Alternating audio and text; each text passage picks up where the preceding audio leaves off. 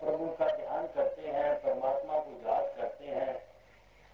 वो याद करना, वो सिमरन करना, वो ध्यान करना तभी संभव है। जब ऐसे परमात्मा को हम स्वयं जानेंगे तो। जाने बगैर प्रीत नहीं पैदा हो सकती, ध्यान नहीं लग सकता। और बहुत से लोग ऐसा समझते हैं कि शायद ये जो हम जब तक साधन करते हैं यही हमें परमात्मा तक पहुँचा देंगे। ये हमारे किए हुए साधन नहीं पहुँचा सकते।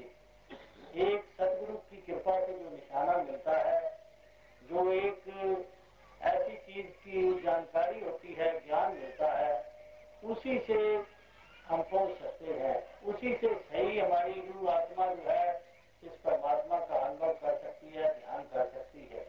और किसी जतन से ऐसा होने वाला नहीं। तो ऐसे ही एक पंडित जी रोज एक दरख्त के नीचे गाया करते थे कि हरी बजे सुबंधन छूटे, ऐसा रोज गाना गाते थे और एक ऊपर मैना रहती थी। उसको भी ये सुन सुनकर ये याद हो गया। वो भी हरी हरी जपने लगी, राम राम जपने लगी। लेकिन उसके जू जू जपती जपती गई, जो जो राम राम करने लग पड़ी तो दूसरे दिन ही उसका मालक देखने देखने लगा कि ये तो पहले बोलती नहीं थी, अभी बड़ी कीमती मैना हो गई है। इसको क्यों ना इसके पिंजरे को ताला लगा दिया जाए। वो तो बंधन से छुटकारा हासिल करना चाहती थी कि राम राम करके मेरा बंधन टूट जाएगा। लेकिन जो जो राम राम उसने किया, उसका बंधन और भी पड़ गया। आगे उस पिंजरे को ताला नहीं होता था, फिर ताला लगना शुरू हो गया। फिर वो बहुत परेशान हुई तो फिर जब पंडित जी बोलते थे हर, हरी भजे तो बंधन छूटे तो फिर वो कहने लगी बिरथा मत कहो तुम झूठे। तो उसको ऐसा कहने लगी पंडित जी बहुत हैरान हुए कि मेरी बात तो सही है कि राम जपे तो बंधन टूटे लेकिन ये क्यों कहती है कि बिरथा वचन कहो मत उठे तो क्योंकि उसके बंधन और पड़ गए थे वो और परेशान हो रही थी। वो आगे पिंजरे में सिर्फ़ बंद थी, अभी उसको ताला भी लग गया था। तो वो बहुत ही परेशान थी। तो एक दिन एक महापुरुष जो ब्रह्म ज्ञानी होते हैं, जो राज को जानते हैं, जो भेद को जानते हैं, वो भी उस जगह आन पहुँचे। उन्होंने देखा कि ये मैना बहुत बेचैन है, बहुत दुखी है, और ये बार बार यही कहती है कि ये जो राम राम जपने से हमारे बंधन और बन जाते हैं, और हम बंधन में बढ़ जाते हैं। तो ये बात भी, ये भी सच्ची कहती है और पंडित भी ठीक बात कहता है, ग्रंथों के मुताबिक कहता है, उसमें भेद कहाँ है? कहाँ उसको फ़र्क लगा हुआ है। वो भेद यही था कि उसको सही गुण नहीं पता था, सही तरीका उस मैना को नहीं पता था कि छुटकारे का क्या तरीका है। मैं पिंजरे की कैद से कैसे आज़ाद हो सकती हूँ? तो जब वो महात्मा वहाँ पर पहुँचा, उसने उसको विधि बताई कि राम राम जपने से तो तेरे ये बंधन नहीं टूटेंगे तुम ऐसा करो अपने आप को बड़ा होगा बताओ अपना सब कुछ छोड़ दो अपनी हील उजत छोड़ दो अपने आप को ऐसे तरीके से तुम अपना सांस खेच लो कि लोग सब समझे तेरा मालक भी समझे कि ये मर गई है तो तब भी तेरे बंधन कटे जाएँगे इसी तरह मैना ने किया दूसरे दिन सुबह जब वो मालिक उसका आया वो बोलने लगा मैना बोलो राम राम वो बिल्कुल हिली जुली नहीं कोई उसने कुछ भी बोला ही नहीं आगे से ऐसे लेट गई वहाँ पर पिंजरे में फिर बोला राम राम कहो उसने कोई आवाज़ का जवाब ना दिया तो उसने देखा कि ये तो बिल्कुल मरी पड़ी है, ऐसा उसको प्रतीत हुआ। तो उसी वक्त उसके पिंजरे का दरवाज़ा खोला। जब बाहर उसको हाथ से पकड़ कर निकाला ही तो वो भाग कर उड़कर दरख्त पर ही बैठ गई। तो उस वक्त क्योंकि उसको गुरु मिल चुका था, जो बंधन से छुटकारा दिलवाने वाला तो फिर शाम को वही पंडित जी आए। तो राम, भजन तो बंधन टूटे उन्होंने ऐसा गाया।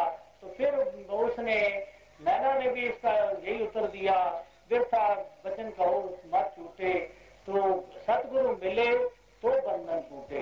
तो जब सतगुरु मिला मुझे तो तब मुझे मेरे बंधन टूटे हैं।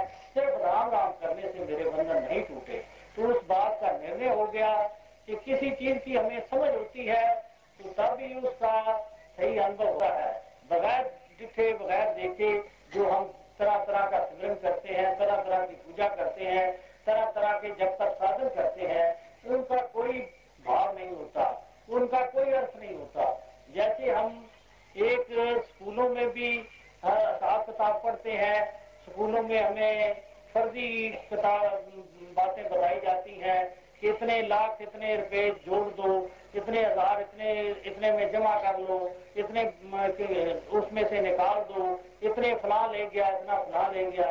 वो चाहे हमारे हिसाब किताब तो वो ठीक होता है, हम हिसाब किताब के वो सवाल भी निकालते हैं। लेकिन ऐसा ही करने से हमारी ज़िंदगी कभी नहीं कामयाब होती, हम सारी उम्र ऐसा काम नहीं करते।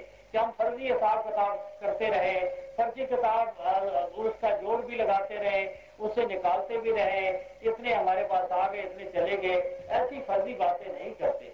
जब हमारा बच्चा पढ़ लिख जाता है, वो नौजवान हो जाता है तो फिर उसको हम क्या करते हैं? असल काम जो उसको जीवन में करना है, उसमें लगाते हैं। उसको कोई बिज़नेस में लगाता है, कोई सब में डालता है तो उसी काम में जब वो जोड़ लगाता है, वो सच्चे उसके जोड़ होते हैं। वो सही होते हैं। जिस तरह उसने लेना होता है, वही लिखा होता है। जितना उसने देना होता है, वही लिखा होता है। उसमें कोई अंतर नहीं होता।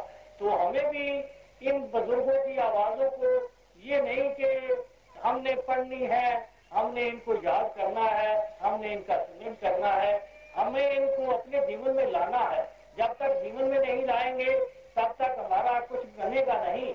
जैसे वो बच्चा जब तक हिसाब किताब को पढ़ता रहा, उसका कुछ नहीं बना।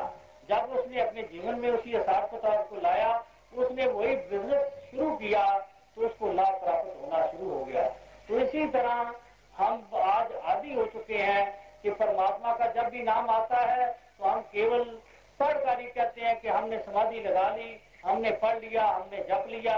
बस इसी से हमारा जीवन जो है संपूर्ण हो गया। लेकिन ये बात नहीं है परमात्मा को जाने बगैर, परमात्मा की रियलाइजेशन के बगैर, परमात्मा की अनुभवता के बगैर हम जो भी कर्म करेंगे, वो व्यर्थ होंगे। उससे कोई हमें लाभ नहीं मिलेगा। हमारे कर्म धर्म को ये पखंड उन्होंने कह दिया तो ये तो लूटे जाएँगे। जैसे जगात पड़ती है, मसूल चुंगी होती है, वो मसूल में ही, मसूल के जाने में ही ये हमारे कर्म धर्म तो चले जाएँगे। हमारे पास क्या रहेगा? ये कर्म धर्म जो है ये दूसरों को दिखाने के लिए तो हो सकते हैं कि दूसरे लोग खुश हो जाएँ। दूसरे लोग कहें कि ये बड़ा धर्मात्मा है, ये बहुत संत है, बड़ा महात्मा है। लेकिन प्रभु को हम इस इन बातों से नहीं रिझा सकते। परमात्मा हम पर नहीं रीच सकता, क्योंकि ये जितना आज कर्म कांड होता है, ये इसमें मैं दिखलावा ही होता है। दूसरों को ये दिखाने के लिए ऐसी बातें की जाती हैं। आप देखते हैं कि कई ऐसे लोग हैं जो लाखों रुपया ऐसे गलत कामों से इकट्ठा करते हैं। बेईमानी करके हेरा फेरी करके, दूसरों के गले काट के, चोरी और डाके मार के, लेकिन उसके बाद वो करते क्या है? अपना मुँह धोने के लिए और अपने आप को समाज में छुपाने के लिए वो यज्ञ कर देते हैं। वो कोई और लंगर लगा देते हैं, कोई बड़ी धर्मशाला खड़ी कर देते हैं और इसी तरह के बहुत से जतन करते हैं कि ये हमारे हमने जो गुनाह किया है, वो इसमें ही छूट जाए, वो कहीं किसी को नज़र ना आए। लोग भी उसकी बैरूनी रूप को देखकर उसको बड़ा भगत कहना शुरू कर देते हैं। बड़ा धर्मात्मा है, ये धर्म की तरफ़ बड़ा पैसा खर्च करता है। उसके पीछे उसकी सही दिशा की तरफ़ कोई नहीं जाता कि ये पैसा इसका आया कहाँ से, ये क्या इसने किया। तो इस बात को कोई सोचता नहीं, क्योंकि हमारी जो भक्ति आज बन चुकी है, केवल वो प्रदर्शनी वाली भक्ति बन चुकी है। हम उसकी दिखलावे की बहुत कोशिश करते हैं। इसी तरह कोई सुबह उठ के समाधि लगाता है कोई जप करता है, कोई तप करता है, वो भी दूसरों को सुनाकर, दूसरों को बताकर कि ये मैं कर रहा हूँ। क्योंकि उसके अंदर ये भावना होती है कि दूसरे लोग मुझे संत कहना शुरू कर दें। ये कोई ऐसा नहीं होता। है संसार के जीवन में हम दूसरे को दिखलावे के लिए काम नहीं करते सिर्फ़। उसमें अपना लाभ हानि सोचते हैं। ऐसा नहीं सोचते कि हमारी दुकान से चाहे हमें कोई आ जाए। हम हमारे दो आसपास वाले लोग कहें कि इसकी दुकान बड़ी है इसके बहुत माल पड़ा हुआ है, बहुत इसकी सजावट बहुत अच्छी है। सिर्फ़ सजावट हमारी दुकान नहीं चलने वाली। उसमें अगर सही तरीके से वो माल लेन देन होगा, तभी वो हमारी छोटी दुकान भी बहुत ही बड़ा रूप उसमें निकलेगा, बहुत लाभ निकल सकता है। तो कईयों के देखते हैं कि उनके पास कोई ढंग नहीं होता, वो तरीका नहीं होता, वो सही तरीके से वो बोलते नहीं बड़ी बड़ी दुकानें होती हैं, लेकिन वो साल के बाद साफ़ करते हैं तो उनको घाटे ही घाटे बढ़ जाते हैं। क्योंकि उन्होंने प्रदर्शन तो बहुत कुछ किया, लेकिन उनको कोई उनका तजर्बा नहीं था, कोई उसका पता नहीं था कि ये बिज़नेस कैसे किया जाता है। इसी तरह ये जितने अडम्बर होते हैं, ये हमारी भक्ति के कामयाबी का कारण नहीं बन सकते। अपने आप को सदगुरु के हवाले करके जो कीर्ति करता है, जो यश करता है तो उसका एक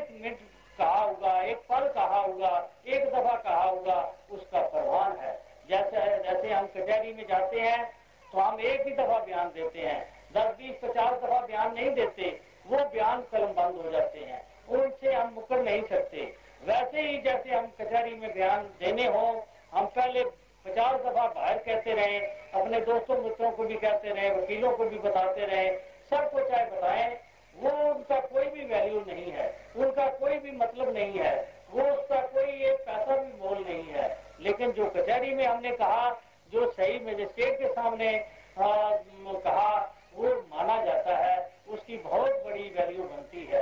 इसी तरह जो अपने आप को निर्माण मान के अपने आप को कुछ न मानता हुआ दातार के चरणों में अपने आप को अर्पण करता है और फिर जो वचन मुँह से कहता है वो बहुत ही बड़ी महानता रखता है। वो वो एक दफ़ा कहा हुआ वचन जो है उसके कई जन्मों के रोग काट देता है, बंधन काट देता है तो संतों की बात मान लेता है, वो गुरु की कृपा से पार कर जाता है। संतों की बात जो संत मिले होते हैं, जो इस रात को जानते होते हैं, वो हमें जो प्रेरणा देते हैं कि आप सदगुरु के पास आओ, सदगुरु का ज्ञान हासिल करो, इस परमात्मा के साथ जोड़ो, वो उसका तो पार उतारा हो जाता है। तो जो अपनी अभिमान में पड़े रहते हैं, कि हम बहुत कुछ जानते हैं, बहुत करना जानते हैं हम अपने जीवन में खुद ही पार हो जाएँगे, वो कभी भी पार नहीं होते। ये जो पानी का समुद्र होता है, उसको भी हमने पार करना होता है। तो अपनी लियाकत से या अपने शरीर के बल से हम पार नहीं हो सकते। हम किसी समुद्र के किनारे खड़े हो जाएँ और कहें कि हमारे अंदर बड़ा बल है, हम तैर कर ही ये हज़ारों मील लंबा समुद्र जो है, ये पार कर लेंगे। ऐसा होना नामुमकिन है। कभी कोई पार नहीं हो सकता। लेकिन वहाँ ही उसी किनारे पर खड़ा एक जहाज़ मिल जाता है जहाज़ की शर्म में हम अपने आप को दे देते हैं। हम वहाँ का टिकट लेकर उस पर उसमें बैठ जाते हैं। तो हम खाते, पीते, हँसते, खेलते और नचते, गाते, उस पार पहुँच जाते हैं। हमें कोई दिक्कत नहीं होती। ना हमारे पाँव थकते हैं, ना हमें कोई और कोई तकलीफ़ होती है। सब तरह से हम खुशियाँ मनाते हुए उस पार पहुँच जाते हैं। क्योंकि हमने शर्म ले ली उस जहाज़ की। इसी तरह जो ऐसे नाम रूपी जहाज़ की सदगुरु की शर्म ले लेता है उसको इस संसार रूपी भोजन से पार होने के लिए कोई कठिनाई नहीं होती। दुनिया में आज बहुत प्रचलित बात है कि हम बहुत तीर्थ स्नान कर लेंगे तो बहुत इससे मुक्ति मिल जाएगी। लेकिन करोड़ों तीर्थों पर भी हम स्नान कर लें तो इस कलयुग के जमाने में ये हमारी मैल उतरेगी नहीं, मैल और भरी जाएगी। कौन सी मैल भरी जाती है? हम अभिमानी हो जाते हैं, हम अहंकारी हो जाते हैं। जो भी तीर्थ कहीं घूम के आता है, वो कहता है, मैं मैं तो कितनी दफ़ा द्वार होके आया हूँ। मैं कितनी दफ़ा काशी हो गया हूँ, कितनी दफ़ा अमृतसर होके आया हूँ, मेरे जैसा कौन है? मैं किसी को समझता ही क्या हूँ? मैं बहुत बड़ा भगत हूँ। उसके अंदर उल्टा मैल वो छोड़ने गया था, वहाँ पर मैल उल्टा इकट्ठी करके ले आया। क्योंकि इन तरीकों से ये मैल हमारी उतरने वाली नहीं, जो हम तरीके इस्तेमाल करते हैं। शरीर की तो मैल चाहे पानी से उतर जाए, लेकिन मन की मैल पानी के नहाने से नहीं उतरेगी। साधु की संगत मिले तो हरि के गुण हम गाने शुरू करें, हरि के साथ अपनी वृद्धि बढ़ाएँ तो ये हमारी मैल जो है, ये अवश्य उतरेगी क्योंकि संगत का असर होता है। जब जो जो संगत जाति करता है, ऐसा उसके मन पर असर होता है। हम साधुओं, महात्माओं की संगत करेंगे, अगर हरि के गुण गाने वालों की संगत करेंगे, हम भी गुण गाना शुरू कर देंगे, हम भी परमात्मा को जानकर इसकी आराध शुरू कर देंगे। वही हमारे जीवन में सफल होने साबित होगी। वेद कतेब और स्मृति और शास्त्र है। इनको केवल पढ़ने से हमारी कोई मुक्ति नहीं होने वाली। आज दिन रात रिवाज बना हुआ है। कोई रामायण की कथा करा रहा है, कोई गीता का अध्याय पढ़ रहा है, कोई इसी तरह गुरु ग्रंथ साहब के पाठ के पाठ हो रहे हैं। तो लेकिन ये, यहाँ पर गुरबाणी में क्या कहते हैं कि इन वेद पुराण और स्मृतियों के पढ़ने से कभी भी हमारी मुक्ति नहीं होनी। जो इसमें लिखा हुआ है, उसको कुमाने से मुक्ति होने वाली है। जो इन्होंने लिखा है, वो करने से ही हमारा जो है जीवन सफल हो सकता है। जो अथार के साथ, इस पार परमात्मा के साथ अपना नाता जोड़ लेते हैं, इसके बन जाते हैं तो उसकी सोच जो है, वो बहुत निर्मल है। वो अभी भी महात्मा कहलाता है संसार में भी, और इसके बाद भी उसकी हमेशा महिमा होती रहती है। उसकी प्रशंसा मेरे हमेशा के लिए कायम हो जाती है। जैसे हमारे भगवान राम आए, भगवान कृष्ण आए, कबीर साहब आए, गुरु नानक साहब आए उनके आज तक हम नाम नाम क्यों लेते हैं? क्या उनके पास धन ज़्यादा था? क्या उनके बड़ी जायदाद थी? क्या उनके बहुत बाल बच्चे थे? ये बात नहीं है। उनके ये सबसे बड़ा, ये नाम धन था। ये नाम के रसिए थे। अपने सदगुरु को उन्होंने रिझाया हुआ था।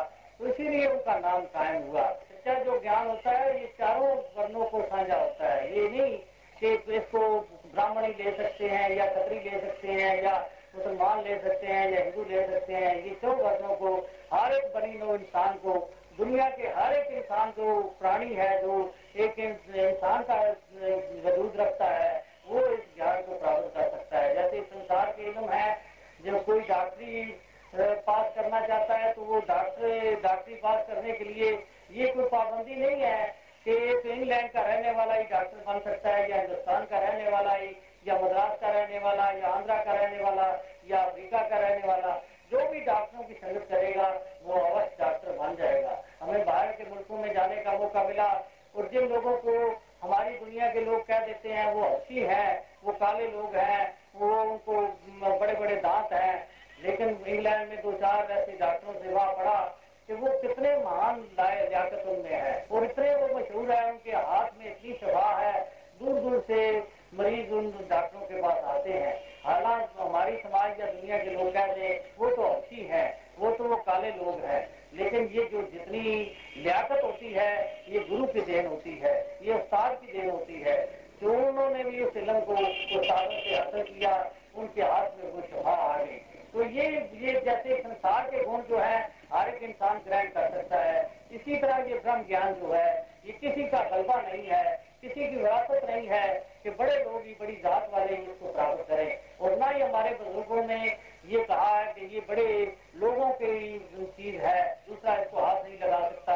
आज हमारी समाज में तो इतनी गड़बड़ी मची हुई है कि हम जो मंदिर खुद बनाते हैं, उसमें भी कहते हैं, इसमें तो खतरी और ब्राह्मण ही आ सकते हैं, इसमें शूद्र नहीं आ सकते, इसमें वैद नहीं आ सकते। ये कितनी बुराई हमारी समाज में पड़ी हुई है।